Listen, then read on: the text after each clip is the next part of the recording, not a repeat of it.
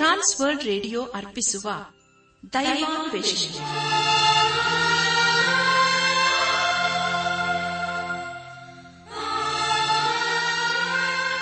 ಆತ್ಮೀಯ ಶ್ರೋತೃ ಬಾಂಧವರಿಗೆ ಪ್ರೀತಿಯ ನಮಸ್ಕಾರ. ನಮ್ಮ ದೈವಾನ್ವೇಷಣೆ ಕನ್ನಡ ಕಾರ್ಯಕ್ರಮವನ್ನು ಆಲಿಸಲು ನಿಮ್ಮನ್ನು ತುಂಬ ಹೃದಯದಿಂದ ಸ್ವಾಗತಿಸುತ್ತೇವೆ. ದೈವಾನ್ವೇಷಣೆ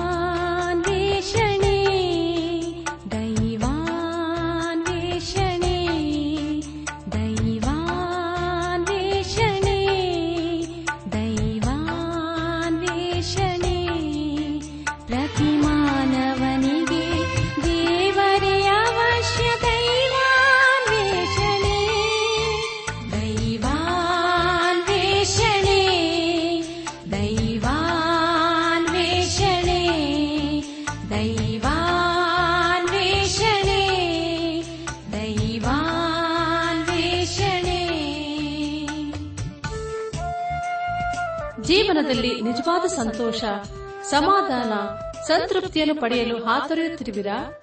ಹಾಗಾದರೆ ಬನ್ನಿ ಪ್ರಿಯರೇ, ನಿಮಗೆಂದೇ ಪ್ರೀತಿಯಿಂದ ಪ್ರಸಾರ ಮಾಡುವ ದೈವಾನ್ವೇಷಣೆ ಕಾರ್ಯಕ್ರಮವನ್ನು ಆಲಿಸಿರಿ.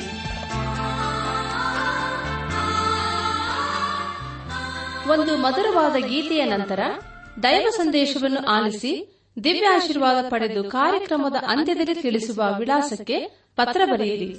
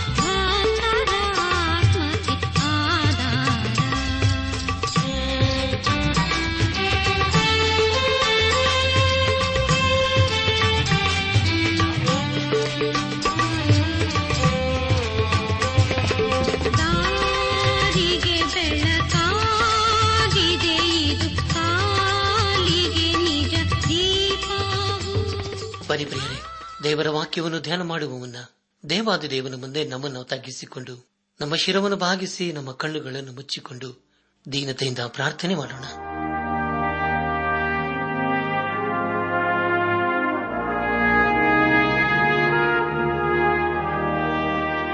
ನಮ್ಮನ್ನು ಬಹಳವಾಗಿ ಪ್ರೀತಿ ಮಾಡಿ ಸಾಕಿ ಸಲಹುವ ನಮ್ಮ ರಕ್ಷಕನಲ್ಲಿ ತಂದೆಯಾದ ದೇವರೇ, ನಿನ್ನ ಪರಿಶುದ್ಧವಾದ ನಾಮನ್ನು ಕೊಂಡಾಡಿ ಹಾಡಿ ಸ್ತೋತಿಸುತ್ತೇವೆ. ದೇವಾದ ದೇವನೇ, ನಿನ್ನೆ ನಮ್ಮ ಜೀವಿತ ಕಾಲಗಳ ನಂಬಿಕಸ್ಥನಾಗಿದ್ದುಕೊಂಡು ಯೇಸು ಕ್ರಿಸ್ತನ ಮೂಲಕ ನಮ್ಮನ್ನೆಷ್ಟೋ ಪ್ರೀತಿ ಮಾಡಿ ನಮ್ಮನ್ನು ಶಾಪದಿಂದಲೂ ಪಾಪದಿಂದಲೂ ಬಿಡಿಸುತ್ತಾ ನಿನ್ನ ಮಕ್ಕಳನ್ನಾಗಿ ನಮ್ಮನ್ನು ಅಂಗೀಕರಿಸಿಕೊಂಡು ಅನು ದಿನವೂ ನಮ್ಮನ್ನು ಪರಿಪಾಲಿಸ್ತಾ ಕಾಣಿ ನಾನು ಕೊಂಡಾಡ್ತೇವಪ್ಪ.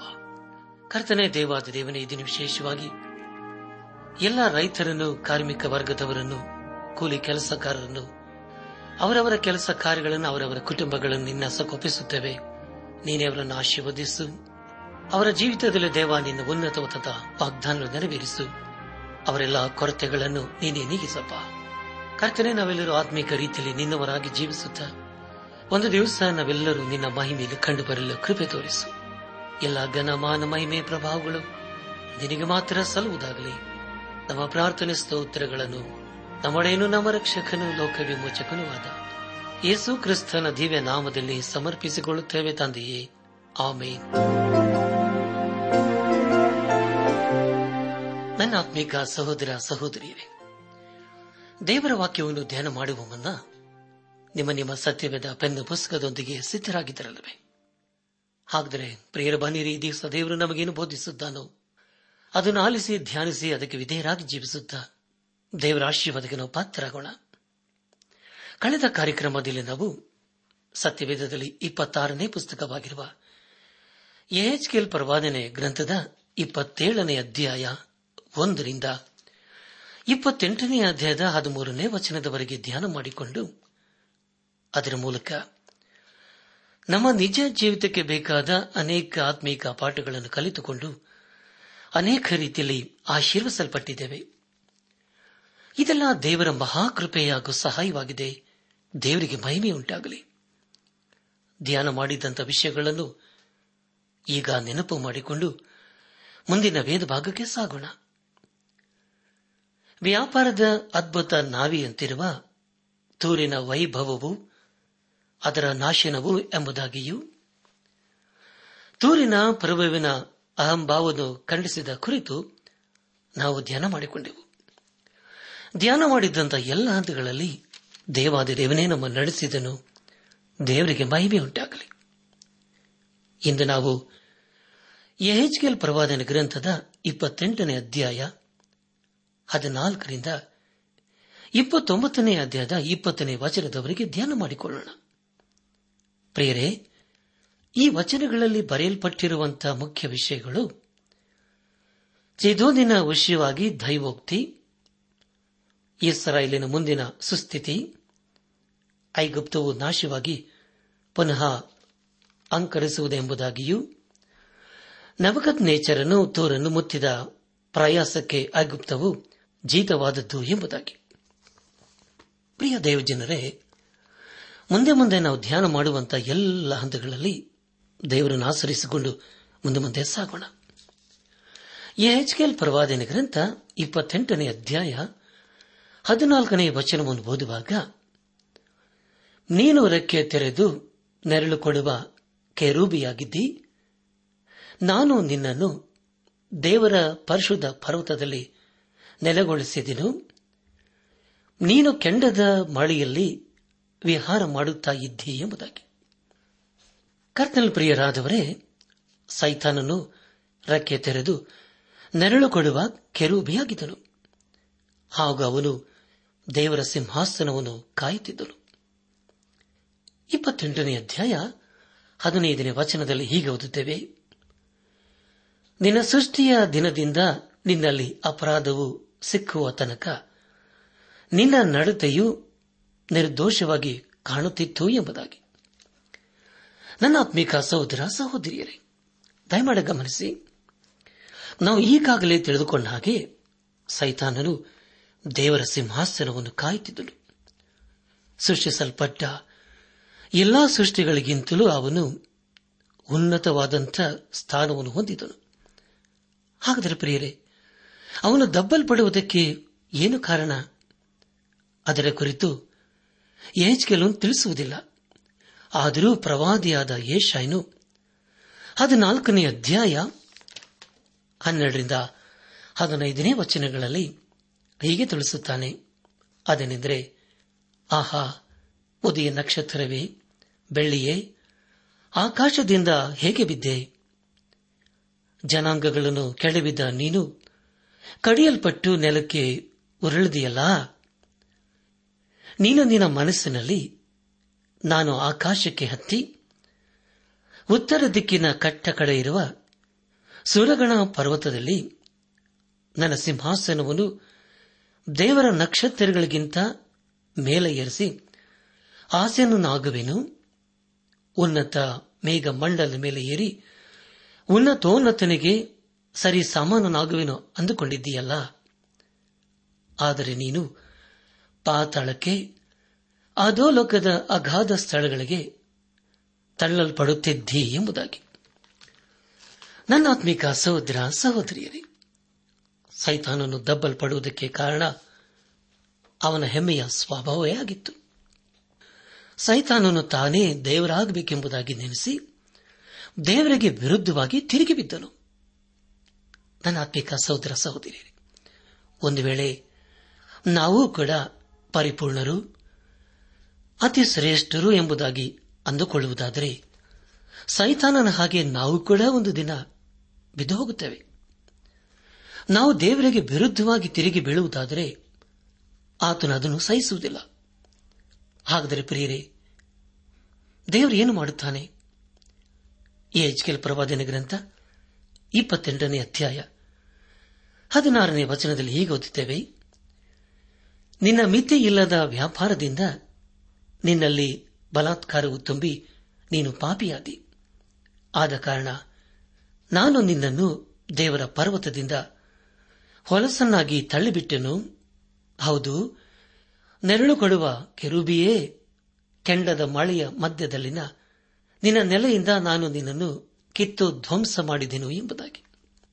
ಅನಾತ್ಮಿಕ ಸಹೋದರ ಸಹೋದರಿಯರೇ, ಸೈತಾನನಿಗೆ ಅವನ ಪಾಪದ ಕೃತ್ಯದಿಂದ ಅವನಿಗೆ ನ್ಯಾಯ ತೀರ್ಪಾಯಿತು. ಸೈತಾನನು ಕೂಡ ಸೃಷ್ಟಿಯೇ. ನಮ್ಮ ಧ್ಯಾನವನ್ನು ಮುಂದುವರೆಸಿ ಎಹೆಚ್ಎಲ್ ಪ್ರವಾದನ ಗ್ರಂಥ ಇಪ್ಪತ್ತೆಂಟನೇ ಅಧ್ಯಾಯ. ಹದಿನೇಳನೇ ವಚನವನ್ನು ಓದುವಾಗ, ನೀನು ನಿನ್ನ ಸೊಬಗಿನ ನಿಮಿತ್ತ ಉಬ್ಬಿದ ಮನಸ್ಸುಳ್ಳವನಾಗಿ, ನಿನ್ನ ಮೆರೆತದಿಂದ ನಿನ್ನ ಬುದ್ಧಿಯನ್ನು ಹಾಳು ಮಾಡಿಕೊಳ್ಳಿ.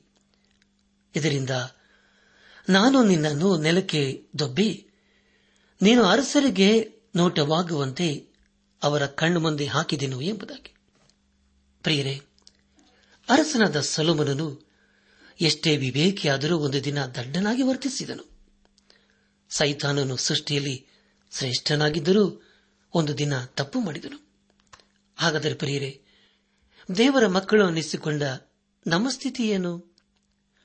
ಇಲ್ಲಿ ದೇವರು ಸೈತಾನನಿಗೆ ಹೇಳುವುದೇನೆಂದರೆ, ನಾನು ನಿನ್ನನ್ನು ನೆಲಕ್ಕೆ ದಬ್ಬುತ್ತೇನೆ ಎಂಬುದಾಗಿ. ಎಚ್ಎಲ್ ಪ್ರವಾದನ ಗ್ರಂಥ ಇಪ್ಪತ್ತೆಂಟನೇ ಅಧ್ಯಾಯ ಹದಿನೆಂಟು ಹಾಗೂ ಹತ್ತೊಂಬತ್ತನೇ ವಚನಗಳನ್ನು ಓದುವಾಗ ನಿನ್ನ ಅಪಾರವಾದ ಅಪರಾಧಗಳಿಂದಲೂ, ಅನ್ಯಾಯವಾದ ವ್ಯಾಪಾರದಿಂದಲೂ ನಿನ್ನಲ್ಲಿನ ಪವಿತ್ರಾಲಯಗಳನ್ನು ಹೊಲಸು ಮಾಡಿದಿ ಆದ ಕಾರಣ ನಾನು ನಿನ್ನೊಳಗಿಂದ ಬೆಂಕಿಯನ್ನು ಬರಮಾಡಿದೆನು. ಅದು ನಿನ್ನನ್ನು ನುಂಗಿತು. ನೋಡುವರೆಲ್ಲರ ಕಣ್ಣೆದುರಿಗೆ ನಿನ್ನನ್ನು ಬೂದಿ ಮಾಡಿಬಿಟ್ಟೆನು. ಜನಾಂಗಗಳಲ್ಲಿ ನಿನ್ನನ್ನು ಬಲ್ಲವರೆಲ್ಲರೂ ನಿನ್ನ ಗತಿಗೆ ಬೆಚ್ಚಿ ಬೆರಗಾಗುವರು ನೀನು ತೀರಾ ಧ್ವಂಸವಾಗಿ ಇನ್ನೆಂದಿಗೂ ಇಲ್ಲದಂಥಾದಿ ಎಂಬುದಾಗಿ. ಕರ್ತನಲ್ಲಿ ಪ್ರಿಯರಾದವರೇ, ಮುಂದೆ ದೇವರು ಸೈತಾನನನ್ನು ಈ ಲೋಕದಿಂದಲೇ ತೆಗೆದುಹಾಕಲಿದ್ದಾನೆ. ಆ ದಿವಸ ಬೇಗ ಬರಲಿ ಎಂಬುದಾಗಿ ನಾವೆಲ್ಲರೂ ಪ್ರಾರ್ಥಿಸಬೇಕು. ನಮ್ಮ ಧ್ಯಾನವನ್ನು ಮುಂದುವರೆಸಿ. ಎಹೆಚ್ಕೆಲ್ ಪ್ರವಾದನ ಗ್ರಂಥ ಇಪ್ಪತ್ತೆಂಟನೇ ಅಧ್ಯಾಯ ಇಪ್ಪತ್ತರಿಂದ ಇಪ್ಪತ್ನಾಲ್ಕನೇ ವಚನಗಳನ್ನು ಓದುವಾಗ ಯಹೋವನು ಈ ವಾಕ್ಯವನ್ನು ನನಗೆ ದಯಪಾಲಿಸಿದನು. ನರಪುತ್ರನೇ, ನೀನು ಚಿಧೋನಿಗೆ ಅಭಿಮುಖನಾಗಿ ಅದರ ವಿಷಯದಲ್ಲಿ ಹೀಗೆ ನುಡಿ. ಕರ್ತನಾದ ಯಹೋವನು ಇಂತನ್ನುತ್ತಾನೆ, ಆಹಾ, ಚಿದೋನೆ, ನಾನು ನಿನಗೆ ವಿರುದ್ಧನಾಗಿ ನಿನ್ನ ಮಧ್ಯದಲ್ಲಿ ಪ್ರಖ್ಯಾತಿಗೊಳ್ಳುವೆನು. ನಾನು ಈ ಪಟ್ಟಣವನ್ನು ದಂಡಿಸಿ ನಾನು ಗೌರವವನ್ನು ಕಾಪಾಡಿಕೊಂಡ ಮೇಲೆ ನಾನೇ ಯಹೋವನೆಂದು ಎಲ್ಲರಿಗೂ ಗೊತ್ತಾಗುವುದು. ನಾನು ಅದರಲ್ಲಿ ವ್ಯಾಧಿಯನ್ನು, ಅದರ ಚೌಕಗಳಲ್ಲಿ ಸಂಹಾರವನ್ನು ಉಂಟು ಮಾಡುವೆನು ಖಡ್ಗವು ಸುತ್ತಮುತ್ತಲೂ ಅದರ ಮೇಲೆ ಬೀಸುತ್ತಿರಲು ಪ್ರಜೆಗಳು ಅದರ ನಡುವೆ ಹತರಾಗಿ ಬೀಳುವರು. ಆಗ ನಾನೇ ಯಹೋವನು ಎಂದು ಅವರಿಗೆ ತಿಳಿಯಬರುವುದು.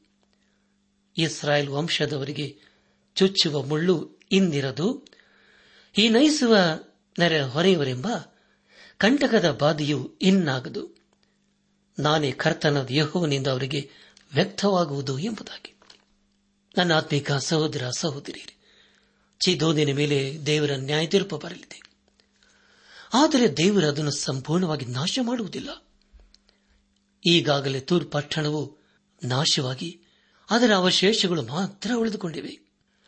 ಹಾಗೂ ಯಾರೂ ಅದನ್ನು ಪುನರ್ ನಿರ್ಮಾಣ ಮಾಡುವುದಿಲ್ಲ. ತೋರಿನ ವಿಷಯದಲ್ಲಿ ನಡೆದಂತ ಎಲ್ಲಾ ಘಟನೆಗಳು ಒಂದು ಛತ್ರಿಯಾಗಿ ಉಳಿದಿದೆ. ತೋರಿನಿಂದ ಚಿದೋನ್ ಸುಮಾರು ಇಪ್ಪತ್ತೈದು ಕಿಲೋಮೀಟರ್ ದೂರ ಇದ್ದರೂ ಅದರ ಮೇಲೆ ನ್ಯಾಯ ತೀರ್ಪು ಬಂದರೂ ಅದು ಸಂಪೂರ್ಣವಾಗಿ ನಾಶವಾಗಲಿಲ್ಲ. ಇಂದಿಗೂ ಕೂಡ ನಾವು ಚಿದೋನನ್ನು ಕಾಣಬಹುದು, ಆದರೆ ತೂರ್ ಪಟ್ಟಣವನ್ನು ನಾವು ಕಾಣುವುದಿಲ್ಲ. ಚಿದೋನು ವ್ಯಾಪಾರದ ಒಂದು ಬಂದರಾಗಿದೆ. ಆದರೆ ತೂರ್ ಪಟ್ಟಣವು ಅದರ ಅವಶೇಷಗಳ ಮೇಲೆ ನಿಂತಿದೆ. ದೇವರು ಮತ್ತು ಹೇಳುವುದೇನೆಂದರೆ ತೂರ್ ಪಟ್ಟಣವು ಪುನರ್ ನಿರ್ಮಾಣವಾಗುವುದೇ ಇಲ್ಲ ಎಂಬುದಾಗಿ. ಚಿದೋನಿನ ಮೇಲೆ ದೇವರ ನ್ಯಾಯ ತೀರ್ಪು ಬರಲಿದೆ. ಆದರೆ ಪ್ರಿಯರಿ, ಅದು ನಾಶವಾಗುವುದಿಲ್ಲ. ಆದರೆ ತೂರ್ ಪಟ್ಟಣವು ಸಂಪೂರ್ಣವಾಗಿ ನಾಶವಾಗಿದೆ. ಹಾಗೂ ಈಗಾಗಲೇ ನಾವು ತಿಳ್ಕೊಂಡ ಹಾಗೆ ಅದು ಪುನರ್ ನಿರ್ಮಾಣವಾಗುವುದೇ ಇಲ್ಲ. ನಮ್ಮ ಧ್ಯಾನವನ್ನು ಮುಂದುವರೆಸಿ. ಎಹೆಚ್ಕೆಲ್ ಪ್ರವಾದನೆ ಗ್ರಂಥ, ಇಪ್ಪತ್ತೆಂಟನೇ ಅಧ್ಯಾಯ. ಇಪ್ಪತ್ತೈದು ಹಾಗೂ ಇಪ್ಪತ್ತಾರನೇ ವಚನಗಳನ್ನು ಓದುವಾಗ, ಇಸ್ರಾಯೇಲಿನ ಮುಂದಿನ ಸುಸ್ಥಿತಿ. ಕರ್ತನದ ಯಹೋವನು ಇಂತನ್ನುತ್ತಾನೆ, ಜನಾಂಗಗಳಲ್ಲಿ ಚದರಿ ಹೋಗಿರುವ ಇಸ್ರಾಯೇಲ್ ವಂಶದವರನ್ನು ನಾನು ಒಟ್ಟುಗೂಡಿಸಿ ಎಲ್ಲ ಜನಾಂಗಗಳ ಕಣ್ಣೆದುರಿಗೆ ನನ್ನ ಗೌರವವನ್ನು ಕಾಪಾಡಿಕೊಂಡ ಮೇಲೆ ಆ ಇಸ್ರಾಯೇಲ್ ವಂಶದವರು ನನ್ನ ಸೇವಕನಾದ ಯಾಕೋಬನಿಗೆ ನಾನು ಅನುಗ್ರಹಿಸಿದ ತಮ್ಮ ಸ್ವದೇಶದಲ್ಲಿ ವಾಸಿಸುವರು. ಅಲ್ಲಿ ನಿರ್ಭಯವಾಗಿರುವರು. ಮನೆಗಳನ್ನು ಕಟ್ಟಿಕೊಂಡು, ತೋಟಗಳನ್ನು ಮಾಡಿಕೊಂಡು ಸುಖವಾಗಿ ವಾಸಿಸುವರು. ಅವರನ್ನು ಹೀನೈಸುವ ನೆರೆಹೊರೆಯವರಿಗೆ ನಾನು ದಂಡನೆ ಮಾಡಿದ ಮೇಲೆ ನಾನೇ ತಮ್ಮ ದೇವರಾದ ಯಹೋವನೆಂದು ಅವರಿಗೆ ನಿಶ್ಚಯವಾಗುವುದು ಎಂಬುದಾಗಿ. ಪ್ರಿಯರೇ, ಸರ್ವಶಕ್ತನಾದ ದೇವರು ಇಸ್ರಾಲರ ವಿಷಯದಲ್ಲಿ ಹಾಕಿಕೊಂಡ ಯೋಜನೆಗಳನ್ನು ಬದಲಾಯಿಸುವುದಕ್ಕೆ ಸೈತಾನರಿಗೆ ಸಾಧ್ಯವಿಲ್ಲ. ಅದೇ ರೀತಿಯಲ್ಲಿ ಈ ಲೋಕದಲ್ಲಿ ಯಾರೂ ಕೂಡ ದೇವರ ಇಸ್ರಾಲರ ಜೀವಿತದಲ್ಲಿ ಹಾಕಿಕೊಳ್ಳುವ ಯೋಜನೆಗಳನ್ನು ನಿಲ್ಲಿಸುವುದಕ್ಕೆ ಸಾಧ್ಯವಿಲ್ಲ. ಹಾಗಾದರೆ ಪ್ರಿಯರೇ ಇಸ್ರಾಲರ ಜೀವಿತದಲ್ಲಿ ದೇವರ ಯೋಜನೆ ಎಷ್ಟು ಶ್ರೇಷ್ಠವಾಗಿತ್ತಲ್ಲವೇ? ಇಪ್ಪತ್ತೈದು ಹಾಗೂ ಇಪ್ಪತ್ತಾರನೇ ವಚನಗಳಲ್ಲಿ ಈಗ ಓದಿಕೊಂಡಿದ್ದೇವೆ. ಅದೇನೆಂದರೆ, ಕರ್ತನಾದ ಯಹೋನಿ ಇಂತೆನ್ನುತ್ತಾನೆ, ಜನಾಂಗಗಳಲ್ಲಿ ಚದರಿ ಹೋಗಿರುವ ಇಸ್ರಾಯೇಲ್ ವಂಶದವರನ್ನು ನಾನು ಒಟ್ಟುಗೂಡಿಸಿ, ಎಲ್ಲ ಜನಾಂಗಗಳ ಕಣ್ಣೆದುರಿಗೆ ನನ್ನ ಗೌರವವನ್ನು ಕಾಪಾಡಿಕೊಂಡ ಮೇಲೆ ಆ ಇಸ್ರಾಯೇಲ್ ವಂಶದವರು ನನ್ನ ಸೇವಕನಾದ ಯಾಕೋಬನಿಗೆ ನಾನು ಅನುಗ್ರಹಿಸಿದ ತಮ್ಮ ದೇಶದಲ್ಲಿ ವಾಸಿಸುವರು. ಅವರು ನಿರ್ಭಯವಾಗಿರುವರು. ಮನೆಗಳನ್ನು ಕಟ್ಟಿಕೊಂಡು, ತೋಟಗಳನ್ನು ಮಾಡಿಕೊಂಡು ಸುಖವಾಗಿ ವಾಸಿಸುವರು. ಅವರನ್ನು ಹೀನೈಸುವ ನೆರೆಹೊರೆಯವರಿಗೆ ನಾನು ದಂಡನೆ ಮಾಡಿದ ಮೇಲೆ ನಾನೇ ತಮ್ಮ ದೇವರಾದ ಯಹೋವನಿಂದ ಅವರಿಗೆ ನಿಶ್ಚಯವಾಗುವುದು ಎಂಬುದಾಗಿ. ನನ್ನಾತ್ಮಿಕ ಸಹೋದರ ಸಹೋದರಿಯರೇ, ಇಲ್ಲಿಗೆ ಏಜ್ಕೇಲ್ ಪ್ರವಾದನೆ ಗ್ರಂಥದ ಇಪ್ಪತ್ತೆಂಟನೇ ಅಧ್ಯಾಯವು ಮುಕ್ತಾಯವಾಯಿತು. ಇಲ್ಲಿವರೆಗೂ ದೇವಾದಿ ದೇವನೇ ನಮ್ಮ ನಡೆಸಿದನು. ದೇವರಿಗೆ ಮಹಿಮೆ ಉಂಟಾಗಲಿ. ಮುಂದೆ ನಾವು ಏಜ್ಗೇಲ್ ಪ್ರವಾದನೆ ಗ್ರಂಥದ ಇಪ್ಪತ್ತೊಂಬತ್ತನೇ ಅಧ್ಯಾಯವನ್ನು ಧ್ಯಾನ ಮಾಡಿಕೊಳ್ಳೋಣ. ನನ್ನ ಆತ್ಮೀಕ ಸಹೋದರ, ಸಹೋದರಿಯರೇ, ಈ ಅಧ್ಯಾಯದಲ್ಲಿ ಐಗುಪ್ತವು ನಾಶವಾಗಿ ಪುನಃ ಅಂಕರಿಸುವುದು ಎಂಬುದಾಗಿಯೂ ನೆಮಕದ್ನೇಚರನ್ನು ತೋರನ್ನು ಮುತ್ತಿದ ಪ್ರಯಾಸಕ್ಕೆ ಐಗುಪ್ತವು ಚೀತವಾದುದೇ ಎಂಬ ವಿಷಯಗಳ ಕುರಿತು ನಾವು ಧ್ಯಾನ ಮಾಡಿಕೊಳ್ಳಲಿದ್ದೇವೆ. ಪ್ರಿಯ ದೇವಜನರೇ, ಐಗುಪ್ತವು ಒಂದು ದೊಡ್ಡ ದೇಶ. ಅದು ಇಂದಿಗೂ ನಾಶವಾಗಿಲ್ಲ. ಐಗುಪ್ತವು ತನ್ನ ಸಮಗ್ರತೆಯನ್ನು ಶತಶತಮಾನಗಳಿಂದಲೂ ಉಳಿಸಿಕೊಂಡು ಬಂದಿದೆ. ಇದು ಒಂದು ಪುರಾತನ ದೇಶವಾಗಿದೆ. ಇದಕ್ಕೆ ಒಂದೇ ಒಂದು ಬಾಗಿಲಿದೆ. ಆ ಬಾಗಿಲೇ ನೈಲ್ ನದಿಯ ಕಣಿವೆಯಾಗಿದೆ. ಐಗುಪ್ತವನ್ನು ಕಾಪಾಡುವುದಕ್ಕೆ ಯಾವ ಗೋಡೆಗಳು ಬೇಕಾಗಿಲ್ಲ. ಆದರೂ ದೇವರು ಅದರ ವಿಷಯದಲ್ಲಿ ಹೇಳುವುದೇನೆಂದರೆ, ಐಗುಪ್ತವು ನಾಲ್ವತ್ತು ವರ್ಷಗಳ ಕಾಲ ಸರಿಯಾಗಿ ಹೋಗುತ್ತದೆ ಎಂಬುದಾಗಿ. ಎಚ್ಕೆಲ್ ಪ್ರವಾದನೆ ಗ್ರಂಥ ಇಪ್ಪತ್ತೊಂಬತ್ತನೇ ಅಧ್ಯಾಯ. ಪ್ರಾರಂಭದ ಎರಡು ವಚನಗಳಲ್ಲಿ ಹೀಗೆ ಓದಿದ್ದೇವೆ ಯಹೋಯ ಕೀನನು ಸರಿಯಾದ ಹತ್ತನೆಯ ವರ್ಷದ ಹತ್ತನೆಯ ತಿಂಗಳಿನ ಹನ್ನೆರಡನೆಯ ದಿನದಲ್ಲಿ ಯಹೋವನು ಈ ವಾಕ್ಯವನ್ನು ನನಗೆ ದಯಪಾಲಿಸಿದನು. ನರಪುತ್ರನೇ, ನೀನು ಐಗುಪ್ತದ ಅರಸನಾದ ಫರೋಹನ ಕಡೆಗೆ ಮುಖ ಮಾಡಿ, ಅವನ ವಿಷಯದಲ್ಲಿಯೂ ಐಗುಪ್ತರೆಲ್ಲರ ವಿಷಯದಲ್ಲಿಯೂ ಹೀಗೆ ನೋಡಿ ಎಂಬುದಾಗಿ. ನನ್ನ ಆತ್ಮಿಕ ಸಹೋದರ, ಸಹೋದರಿಯರೇ, ದಯಮಾಡಿ ಗಮನಿಸಿ. ಐಗುಪ್ತದವರೇ ಇಸ್ರಾಲರನ್ನು ಬಾಧಿಸಿದವರು. ಇವರ ಮೂಲಕವೇ ದೇವರು ಅಸಹ್ಯಪಡುವ ಆರಾಧನೆಯು ಇಸ್ರಾಲರ ಮಧ್ಯದಲ್ಲಿ ಪ್ರಾರಂಭವಾಯಿತು. ಇಸ್ರಾಲರು ಸಹಾಯಕ್ಕಾಗಿ ಯಾವಾಗಲೂ ಐಗುಪ್ತದ ಕಡೆಗೆ ಹೋಗುತ್ತಿದ್ದರು. ಇಸ್ರಾಲರು ಅನೇಕ ವಿಷಯಗಳಲ್ಲಿ ಐಗುಪ್ತದವರನ್ನು ಆತುಕೊಳ್ಳುತ್ತಿದ್ದರು. ಇಲ್ಲಿ ಸರ್ವಶಕ್ತನಾದ ದೇವರು ಹೇಳುವುದೇನೆಂದರೆ, ನಾನು ಐಗುಪ್ತದವರಿಗೆ ವಿರುದ್ಧನಾಗಿದ್ದೇನೆ, ಹಾಗೂ ಅವರನ್ನು ನಾಶ ಮಾಡುತ್ತೇನೆ ಎಂಬುದಾಗಿ. ದೇವರು ಹೇಳಿದಂತೆಯೇ ಮಾಡಿದರು ಇಪ್ಪತ್ತೊಂಬತ್ತನೇ ಅಧ್ಯಾಯ ಮೂರನೇ ವಚನವನ್ನು ಓದುವಾಗ ಕರ್ತನದ ಯಹೋವನು ಎಂತೆನ್ನುತ್ತಾನೆ ಐಗುಪ್ತದ ಅರಸನಾದ ಫರೋಹನೆ, ನಿನ್ನ ನದಿ ಶಾಖೆಗಳ ನಡುವೆ ಒರಗಿಕೊಂಡು ಈ ನದಿಯು ನನ್ನದೇ, ನನಗಾಗಿಯೇ ಮಾಡಿಕೊಳ್ಳೆದು ಅಂದುಕೊಳ್ಳುವ ಫೇರ್ ಮೊಸಲಯ್ಯೇ ಈಗೋ ನಾನು ನಿನಗೆ ವಿರುದ್ಧನಾಗಿದ್ದೇನೆ ಎಂಬುದಾಗಿ. ನನ್ನ ಆತ್ಮಿಕ ಸಹೋದರ, ಸಹೋದರಿಯರು, ಇಲ್ಲಿ ನಾವು ಪೇರ್ ಮೊಸಳ ಎಂಬುದಾಗಿ ಓದಿಕೊಂಡಿದ್ದೇವೆ. ಫರಹೋನನ್ನು ಮೊಸಳೆಗೆ ಹೋಲಿಸಲಾಗಿದೆ. ಐಗುಪ್ತದವರು ಒಂದು ಕಾಲದಲ್ಲಿ ಪ್ರಾಣಿ ಪಕ್ಷಿಗಳನ್ನು ಆರಾಧನೆ ಮಾಡುತ್ತಿದ್ದರು. ಪ್ರಿಯರೇ, ಫರೋಹ ಎಂಬುದಾಗಿ ಈ ವಚನದಲ್ಲಿ ಓದಿಕೊಂಡಿದ್ದೇವೆ. ಇವನು ಫರೋಹನಾದ ನಿಖೋಬಿನಮ್ಮ ಮಗನು ಇವನೇ ಅರಸನಾದ ಯೋಶಿಯನನ್ನು ಸೋಲಿಸಿ ಅವನನ್ನು ಕೊಂದುಬಿಟ್ಟನು.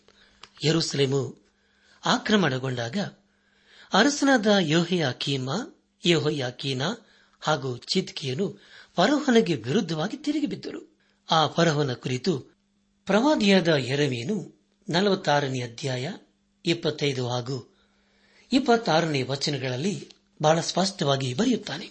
ದಯಮಾಡಿ ಸಮಯ ಮಾಡಿಕೊಂಡು ಎರೆಮೆಯ ಪ್ರವಾದನೆ ಗ್ರಂಥ ನಲವತ್ತಾರನೇ ಅಧ್ಯಾಯ ಇಪ್ಪತ್ತೈದು ಹಾಗೂ ಇಪ್ಪತ್ತಾರನೇ ವಚನಗಳನ್ನು ಓದಿಕೊಳ್ಳಬೇಕೆಂಬುದಾಗಿ ನಿಮ್ಮನ್ನು ನಾನು ಪ್ರೀತಿಯಿಂದ ಕೇಳಿಕೊಳ್ಳುತ್ತೇನೆ. ಪ್ರಿಯ ದೇವ್ ಜನರೇ ಐಗುಪ್ತದ ನಾಶನದ ಕುರಿತು ಹೇಳಿದಂತಹ ಸಂಗತಿಗಳು ಈ ಹೆಜ್ಗೆಲನ ಕಾಲಕ್ಕೆ ನೆರವೇರದೇ ಇದ್ದರೂ ಹದಿನೇಳು ವರ್ಷಗಳ ನಂತರ ನೆರವೇರಿತು. ನಮ್ಮ ಧ್ಯಾನವನ್ನು ಮುಂದುವರೆಸಿ. ಈ ಹೆಜ್ಗೆಲ್ ಪ್ರವಾದಿಯರ ಗ್ರಂಥ ಇಪ್ಪತ್ತೊಂಬತ್ತನೇ ಅಧ್ಯಾಯ ಹದಿಮೂರನೇ ವಚನವನ್ನು ಓದುವಾಗ ಕರ್ತನದ ಯಹೋವನು ಎಂತನ್ನುತ್ತಾನೆ? ನಾಲ್ವತ್ತು ವರ್ಷಗಳ ಮೇಲೆ ನಾನು ಐಗುಪ್ತರನ್ನು, ಅವರು ಚದರಿ ಹೋಗಿದ್ದ ಜನಾಂಗಗಳೊಳಗಿಂದ ಅವರನ್ನು ಒಟ್ಟುಗೂಡಿಸಿ ಐಗುಪ್ತದ ದುರವಸ್ಥೆಯನ್ನು ತಪ್ಪಿಸಿ ಅವರ ಜನ್ಮಭೂಮಿಯಾದ ಪತ್ರೋಸ್ ದೇಶಕ್ಕೆ ಪುನಃ ಬರಮಾಡುವೆನು ಎಂಬುದಾಗಿ. ನನಾತ್ಮಿಕ ಸಹೋದರ, ಸಹೋದರಿಯರೇ, ಇದಾದ ಹದಿನೇಳು ವರ್ಷಗಳ ನಂತರ ಅರಸನಾದ ನಬಕತ್ನೇಚರನು ಐಗುಪ್ತರನ್ನು ಸರಿಯಾಗಿ ಕೊಂಡೊಯ್ದನು. ಅವರು ಸರಳರ ಹಾಗೆ ಎಪ್ಪತ್ತು ವರ್ಷಗಳ ಕಾಲ ಸರಿಯಾಳುಗಳಾಗಿ ಇರಲಿಲ್ಲ. ಬದಲಾಗಿ ನಲವತ್ತು ವರ್ಷಗಳ ಕಾಲ ಮಾತ್ರ ಸರಿಯಾಳುಗಳಾಗಿದ್ದರು. ಇಪ್ಪತ್ತೊಂಬತ್ತನೇ ಅಧ್ಯಾಯ ಹದಿನಾಲ್ಕನೇ ವಚನದಲ್ಲಿ ಹೀಗೆ ಓದುತ್ತೇವೆ. ಅವರನ್ನು ಒಟ್ಟುಗೂಡಿಸಿ, ಐಗುಪ್ತದ ದುರವಸ್ಥೆಯನ್ನು ತಪ್ಪಿಸಿ ಅವರ ಜನ್ಮಭೂಮಿಯಾದ ಪತ್ರೋಸ್ ದೇಶಕ್ಕೆ ಪುನಃ ಬರಮಾಡುವೆನು. ಅಲ್ಲೇ ಅವರು ನಿಷ್ಕೃಷ್ಟ ರಾಜ್ಯದವರಾಗಿರುವರು ಎಂಬುದಾಗಿ. ಪ್ರಿಯ ದೇವಜನರೇ, ಮುಂದಿನ ವಚನಗಳನ್ನು ಗಮನವಿಟ್ಟು ಓದನ ಅದನ್ನು ಈ ದಿನ ವಚನದಲ್ಲಿ ಹೀಗೆ ಓದುತ್ತೇವೆ.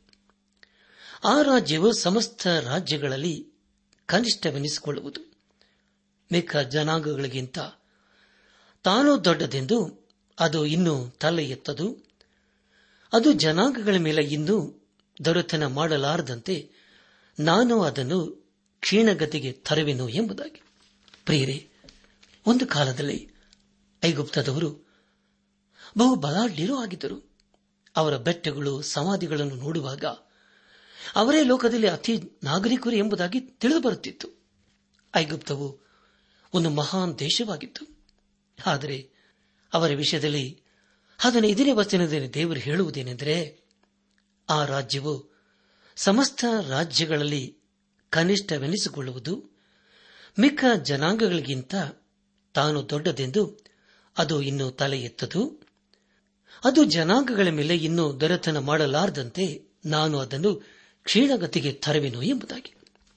ಪ್ರಿಯರೇ, ಇಂದು ನಾವು ಐಗುಪ್ತವನ್ನು ನೋಡುವುದಾದರೆ, ಅದರ ಗತ ವೈಭವ ಹೇಗಿತ್ತು ಎಂಬುದಾಗಿ ಸ್ಪಷ್ಟವಾಗಿ ತಿಳಿದು ಬರುತ್ತದೆ. ಕೊನೆಯದಾಗಿ ಏಜ್ಗೆಲ್ ಪ್ರವಾದನ ಗ್ರಂಥ ಇಪ್ಪತ್ತೊಂಬತ್ತನೇ ಅಧ್ಯಾಯ ಹತ್ತೊಂಬತ್ತು ಹಾಗೂ ಇಪ್ಪತ್ತನೇ ವಚನಗಳನ್ನು ಓದುವಾಗ, ಹೀಗಿರಲು ಕರ್ತನಾದ ಯಹೋನು ಎಂತೆನ್ನುತ್ತಾನೆ? ಈಗ ನಾನು ಬಾಬೆಲಿನ ಅರಸನಾದ ನೆಬಕತ್ ನೇಚರನಿಗೆ ಐಗುಪ್ತ ದೇಶವನ್ನು ಕೊಡಬೇನು?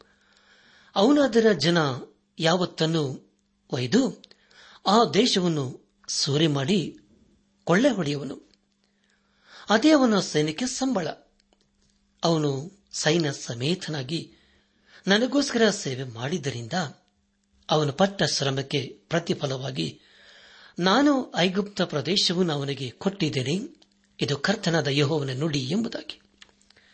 ನನ್ನ ಆತ್ಮಿಕ ಸಹೋದರ ಸಹೋದರಿಯರೇ, ಬಾಬೇಲಿನವರು ತೌರ್, ಐಗುಪ್ತ ಇಸ್ರಾಳರನ್ನು ಗೆಲ್ಲಬೇಕಾಗಿತ್ತು. ಒಂದು ಕಾಲದಲ್ಲಿ ಬಾಬೇಲು ಪ್ರಪಂಚದಲ್ಲಿ ಅತಿ ಬಲಾಢ್ಯ ದೇಶ ಎಂಬುದಾಗಿ ಗುರುತಿಸಲ್ಪಡುತ್ತಿತ್ತು. ಇಲ್ಲಿಗೆ ಎಚ್ಕೆಲ್ ಪ್ರವಾದನ ಗ್ರಂಥದ ಇಪ್ಪತ್ತೊಂಬತ್ತನೇ ಅಧ್ಯಾಯವು ಮುಕ್ತಾಯವಾಯಿತು. ಈ ಸಂದೇಶವನ್ನು ಆಲಿಸುತ್ತಿರುವ ನನ್ನಾತ್ಮಿಕ ಸಹೋದರ ಸಹೋದರಿಯರೇ ದೇವರ ವಾಕ್ಯವನ್ನು ಕೇಳಿಸಿಕೊಂಡಿದ್ದೇವೆ. ಅದಕ್ಕೆ ನಮ್ಮ ಪ್ರತಿಕ್ರಿಯೆ ಏನಾಗಿದೆ?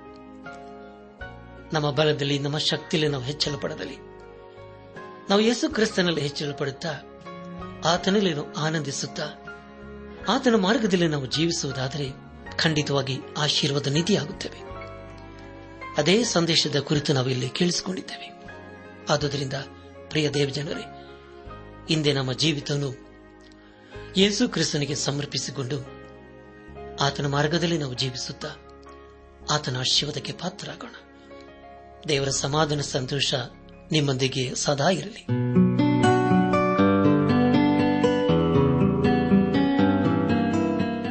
ಪ್ರಿಯರೇ, ನಿಮಗೆ ಪ್ರಾರ್ಥನೆಯ ಅವಶ್ಯಕತೆ ಇದ್ದರೆ, ನಿಮ್ಮಲ್ಲಿ ಏನಾದರೂ ಸಂದೇಹ ಅಥವಾ ಸಲಹೆಗಳಿದ್ದರೆ, ದಯಮಾಡಿ ದೂರವಾಣಿಯ ಕರೆ ಮೂಲಕ ನಮಗೆ ತಿಳಿಸಿರಿ. ನಮ್ಮ ಮೊಬೈಲ್ ದೂರವಾಣಿ ಸಂಖ್ಯೆ ಒಂಬತ್ತು ಎಂಟು ನಾಲ್ಕು ಐದು ಆರು ಒಂದು ಆರು ನಾಲ್ಕು ಒಂದು ಎರಡು.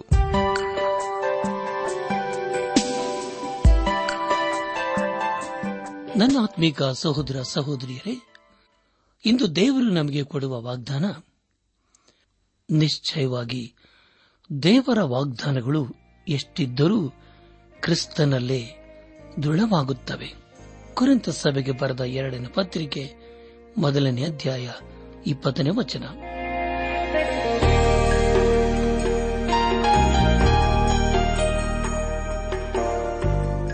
ಪ್ರಿಯರೇ ದೈವಾನ್ ವೇಷಣೆ ಕಾರ್ಯಕ್ರಮವು ನಿಮ್ಮ ಅನುದಿನ ಜೀವನಕ್ಕೆ ಬೇಕಾದ ನವ ಉತ್ತೇಜನ ಹಾಗೂ ಆಶೀರ್ವಾದ ನೀಡಿದೆ ಎಂದು ನಾವು ನಂಬುತ್ತೇವೆ. ನಿಮ್ಮ ಅನಿಸಿಕೆ ಹಾಗೂ ಅಭಿಪ್ರಾಯ ನಮ್ಮೊಂದಿಗೆ ಪತ್ರದ ಮೂಲಕ ಇಮೇಲ್ ಅಥವಾ ದೂರವಾಣಿ ಮೂಲಕ ದಯಮಾಡಿ ತಿಳಿಸಿರಿ.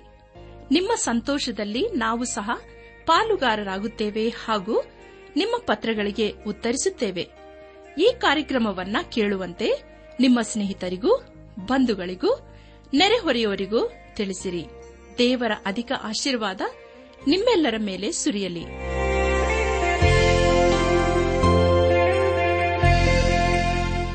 ನಮ್ಮ ವಿಳಾಸ ದೈವಾನ್ ವೇಷಣೆ ಟ್ರಾನ್ಸ್ ವರ್ಲ್ಡ್ ರೇಡಿಯೋ ಇಂಡಿಯಾ, ಟಪಾಲು ಸಂಖ್ಯೆ ನಾಲ್ಕು ಮೂರು ಎರಡು ಸೊನ್ನೆ, ಬೆಂಗಳೂರು ಐದು ಆರು ಸೊನ್ನೆ ಸೊನ್ನೆ ನಾಲ್ಕು ಮೂರು.